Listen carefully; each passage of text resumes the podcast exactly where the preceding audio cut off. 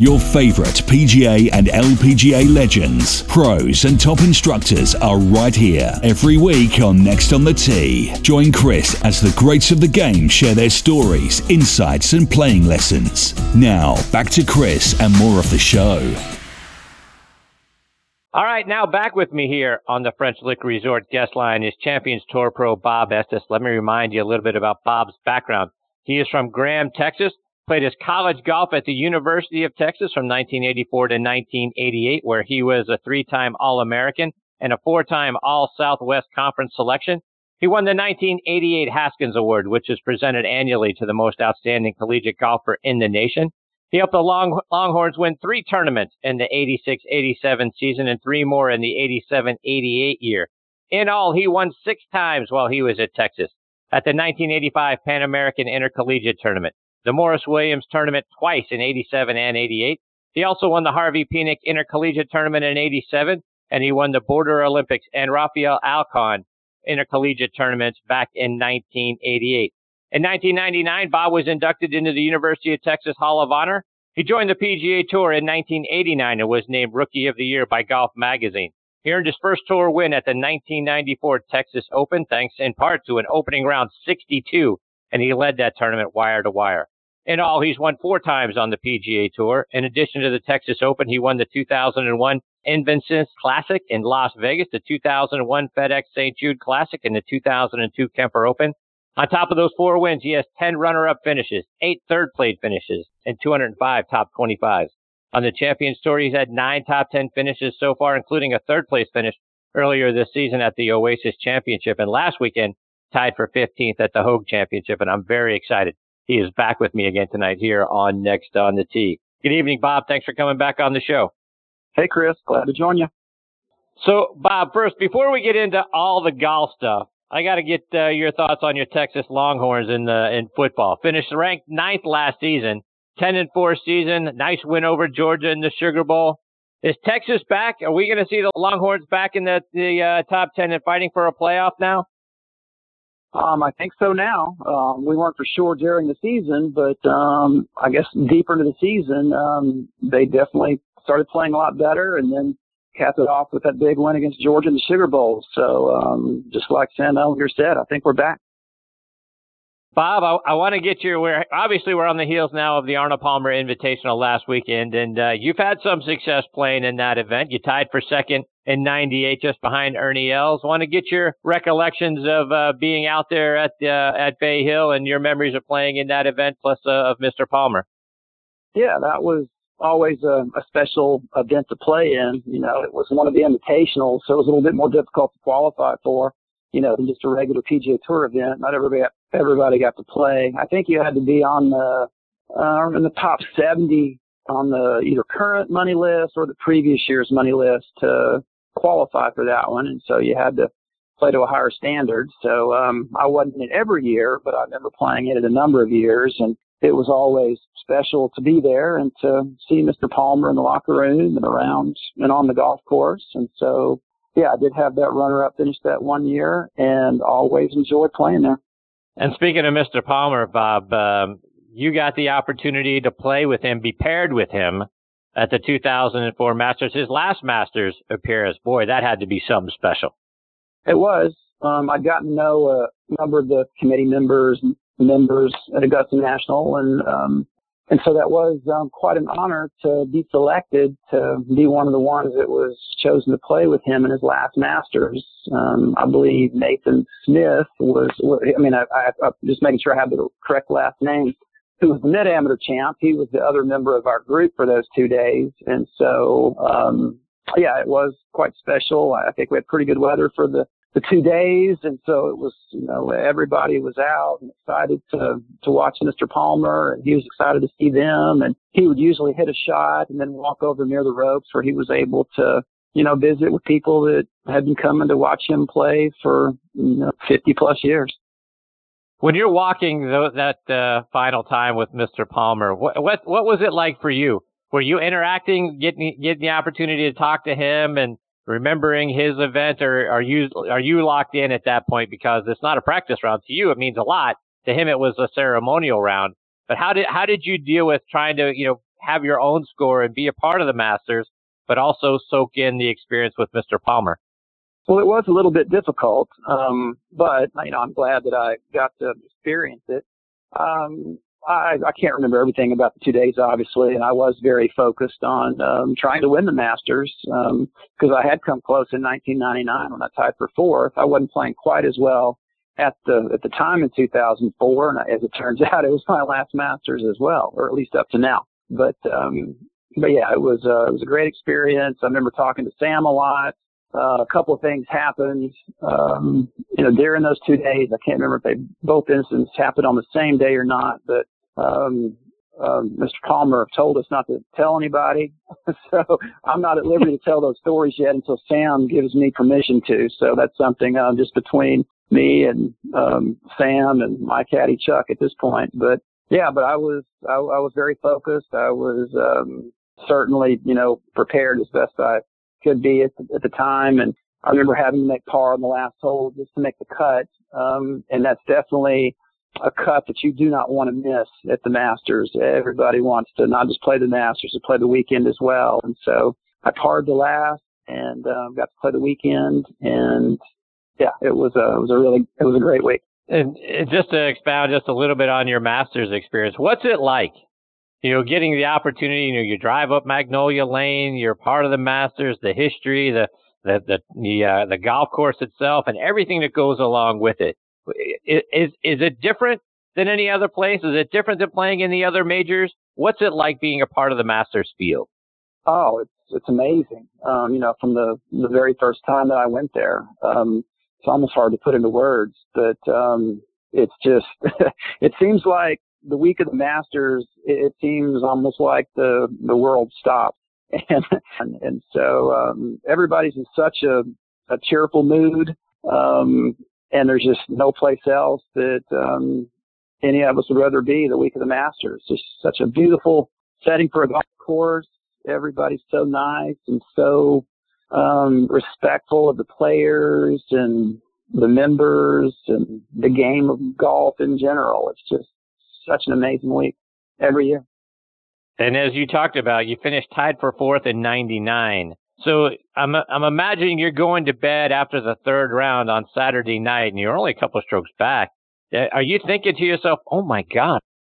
Well, yeah, but you know, up to that point, that's uh, I'd always hoped and planned on winning the Masters, and so I was looking forward to it, and I was playing well at the time, and um, my short game was probably as sharp as it had ever been, and so I'm sure I, you know, I hit it you know, good enough, but my, my short game was really, really sharp that week. And I remember in particular, um, on that back nine, I believe I made eight pars and a birdie, but I was all over the hole and just could not get it to go down. So, so things could have turned out differently, but it was still a great experience. So, Bob, this week we look ahead to the Players Championship, and you played in that tournament many times. What are what are some of your memories of being a part of uh, of that great golf tournament? The thing about the Players Championship is just how difficult it usually is. Now, I guess when I moved to the springtime or moved to May, excuse me, in um, 2007, typically the golf course, um, you know, it may be played firmer and faster, but the weather can, can play havoc with that tournament, you know, as we've seen in the past. And so the weather does dictate a lot um, as far as how the how that course and tournament, you know, play out. But um, it's um, yeah, a tournament that I've I played well at at times, and tournament and and a, and a tournament that I've really struggled at at times. So I, I I looked up some of my finishes, and I think my best finish was a, a tie for 15th in 2012, if I'm not mistaken. But I also yep. noticed that there were a couple of scores that I shot in the the 80s as well. So um, um, you know, I played a lot in the in the spring. You know, m- more of my players championships were, you know, from 1990 through um, 2006. There might have been, or 2005 or six. Yeah, I'm trying to remember one of those years in there. I think I wasn't exempt and, and missed. But um, but yeah, the you get a lot of those cold fronts that um, are still maybe pushing through um, in March and you can get some some pretty strong north winds. So I remember playing in some really bad weather at times, whether it was rain or wind or both. and that really makes it interesting um, on those last couple of holes, 17 and 18. And uh, speaking of 17, most is that the most nerve-wracking tee shot in golf? Um, probably so. I, I'm sure there's a there's a few others, but um, but as far as just the 16th at um, in Phoenix at TPC Scottsdale, that's pretty nerve wracking as well. But you missed the green there, and you don't have to retee. It's very nerve wracking, and so you have to really focus and try to calm yourself down and and just hit the shot. And for the most part, you're almost always just playing to the center of the green there. But even the center of the green is is hard to hit with a, a wedge or nine or eight iron when your heart is beating that fast and you're maybe playing into a you know 10, 15, 20 mile an hour wind or a crosswind. So it's um, and obviously all those people watching, you know, with that amphitheater setting. So yeah, it's a it's a really nerve wracking shot. What's the best and worst shot, that, whether it was you or somebody else that might you might have been playing with? What's the best shot you've seen there? What's the worst shot you've seen? Well, I obviously we see a lot of the replays of guys that have made hole in ones or the shot where I think Fred hit it in the water and then either reteed or went to the drop circle and hold it for a three. And I actually did that once. I don't remember what year it was, but um, one of those years I hit it in the water, went to the drop circle, and then hold my third shot for a par. So um, that was pretty cool. Can't remember how I did that particular year, but um, yeah, we've seen seen all kinds. You know, you've seen the shots that um, in particular where guys hit it, they hit it perfectly solid and they're posing on it and it doesn't even land on the green. Typically, it, you know, it might fly over the back, you know, or one hop, you know, off the back of the green into the water. And so, um, I, I've, I've hit a number of balls in the water there. Uh, I was actually glad to hear about the, the tournament moving back to the spring because every turn, every week there, of the Players Championship, they always flash up that um, balls in the water leaderboard for uh, career or going back to a certain year. And I think Bob Tway is leading that, and I think I might still be in second place. So I, I was glad to hear they're right? moving back to March. So I'm hoping that some of the veteran players will, um, you know, get wet a time or two, maybe bump me down the list, or maybe I'll move off of that list at some point, and I won't have to be reminded of it every year. That's great. Bob, switching gears a little bit, all the rage right now on golf radio has been about the rules changes, particularly the new drop rule. What are you and your peers out on the Champions Tour? What do you guys think about it? Um, I don't think too many guys have, you know, on the Champions Tour at least, too much trouble with the the drop, you know, except maybe for the guys with, you know, bad backs. But um, I remember um, at the U.S. Um, Senior Open last year talking to somebody with the USGA about um, the proposed drop and how we might be changing that. And, you know, my suggestion was just anywhere between shoulder height and knee height. You know, it's like, why does it have to be so precise? Especially when you're able to often drop the ball anywhere within two club lengths or one club length, depending on the, the drop or the rule at the time. But, um, but that obviously didn't get either passed on or accepted because now we're just dropping at knee height. So it's um it's not that big a deal. I kind of understand why they did it, but um you know that one is is just not as big a deal as maybe some of the other rules changes that um I might disagree with. So to that end, what are some of the other ones you've looked at and you're scratching your head going, I don't get this? Um the one in particular um that I don't agree with is the one about uh, a damaged club. Not damaged out of anger, but maybe you just, um, you know, you're hitting shot up against a tree and the shaft breaks, or or you're hitting one of the obviously these drivers with very thin faces, um, the faces crack, and so um, on on the PGA Tour and on the Champions Tour, we're usually able to um, quickly have a replacement club um, in our bag. You know, a rules official might have to go and grab one of the locker and bring it back out to us. But um, but that's something that I disagree with as far as the new rule. I think that you know we should be able to um, you know replace a driver. We almost always have um, you know exact replicas of the first team driver that we play, or you know putter, sand wedge, three wood, whatever. And so I think that um, you know we should have still been able to um, replace those clubs.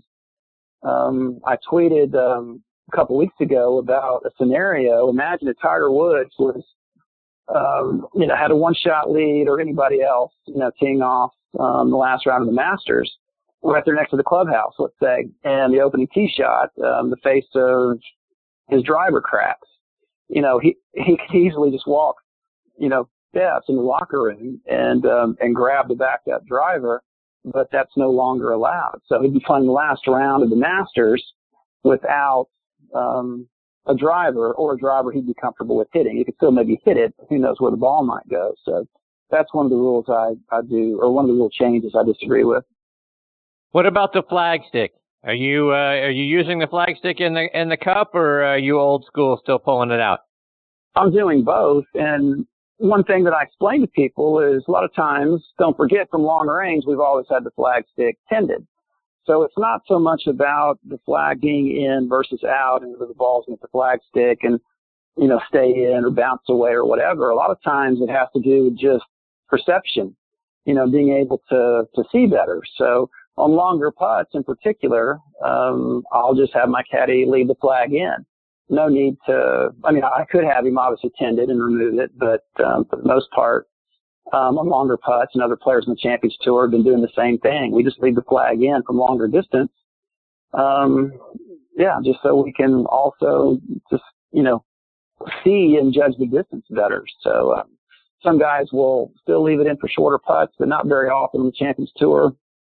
Seems like most of the guys do it kind of like I do it. Um, we will we'll leave it in on the longer putts and take it out on the shorter putts. Um, you know, sometimes the guy might roll it up there a few inches and still just go ahead and tap it in with the flag in. But usually when we're putting, um, you know, anywhere inside, you know, 20 feet, guys do it kind of like we have in the past and just have the caddy remove the flag stick. Um, not often you can hit a putt so hard that you'd have to worry about the flag stick actually slowing your ball down. Um, so, um, yeah, that's kind of how we go about that on the Champions Tour. Most guys, anyway. Bob, just a couple more before we let you go, and I want to get your thoughts on golf equipment. It has certainly come a long ways since you know your late '80s when you when you first started getting out on the PGA Tour. How much better is it now than from when you started? And are you driving the ball the same distance that you were? You know, you're 53 now driving this they're driving the same distance as you were when you were 23 and 33 oh no i'm hitting the ball much further. So are the rest of the guys on the champions tour. Before you know it's not just about the golf ball it's a combination of all those factors. Um, the solid core balls the the hot faces or thin faces and graphite shafts. Um, so that's one of the things that's you know not talked about as often. Um, I have a couple different drivers that I play depending on the golf courses or the day of you know, the tournament or whatever. I have a longer driver that's about 45 inches, which I use a 60 gram shaft in, and my shorter driver, which is about 44 inches, has a 70 gram shaft.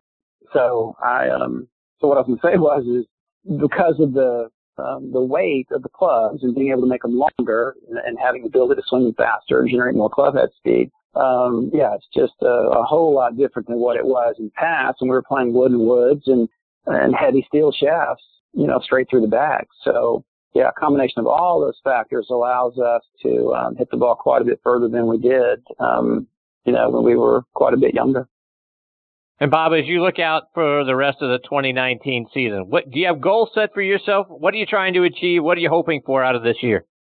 Well, this is my first year that I'm planning on playing just great Champions Tour events and playing a full schedule. The last couple of years, because of the major medical that I still had from a shoulder impingement I developed in 2013, I was splitting time with both tours. I did finish up last year um, playing mostly, pretty much just on the, the Champions Tour, but um, and just barely missed the the final event um, by one shot, basically playing in those 15 events. But this year, you know, I'll play, you know, 23 or four or five or whatever um, there's 27 events total, but a couple of them, um, or at least the first one I was not eligible for. So yeah, the Charles Schwab Cup is something that I would certainly um, love to win, just like everybody else that's out there. Um, yeah, playing a full schedule to um, to try to achieve that goal. And if I don't win it, I'm still trying to finish just as high as I can at that points list at the end of the year. Bob, before we let you go, let our listeners know how can they stay up to date with all the great things you're doing and follow you, whether it's online or it's on social media. Uh, well, uh, most people that do know me know that I spend probably too much time on Twitter, but um, I am on Twitter a lot at uh, Bob Estes PGA. Um, we talk a lot of golf and politics. Um, and then I, I'm maybe getting on um, Instagram just a little bit more. Um, I think that's Bob A. Estes um, on Instagram. So maybe I'll spend a little bit more, more time on that.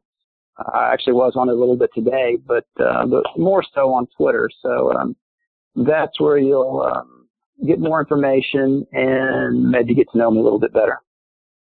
Well, Bob, it's always great having you as part of the show. You're a great guest, and I always enjoy our conversation and listening listening to you talk uh, about your stories and your insights. I can't thank you enough for coming back and uh, being generous with your time tonight. I hope you'll come back and join me again real soon. I will. Thanks, Chris. Thanks, Bob. All the best in your family. Take care. Okay. Thank you. You too. That is Bob Estes, and wow, what a great story! In the in the uh, in Mr. Palmer's last Masters, he gets paired with him and gets to spend uh, those uh, those two rounds with him. What an unbelievable story! And I tell you, Bob, like I say, is off to a great start on the Champions Tour. He's played in four tournaments and he's got three top 15s, including uh, a top three here recently. So doing great stuff. I really look forward to catching up with Bob having him back on the show and really following his success all season out there on the Champions Tour.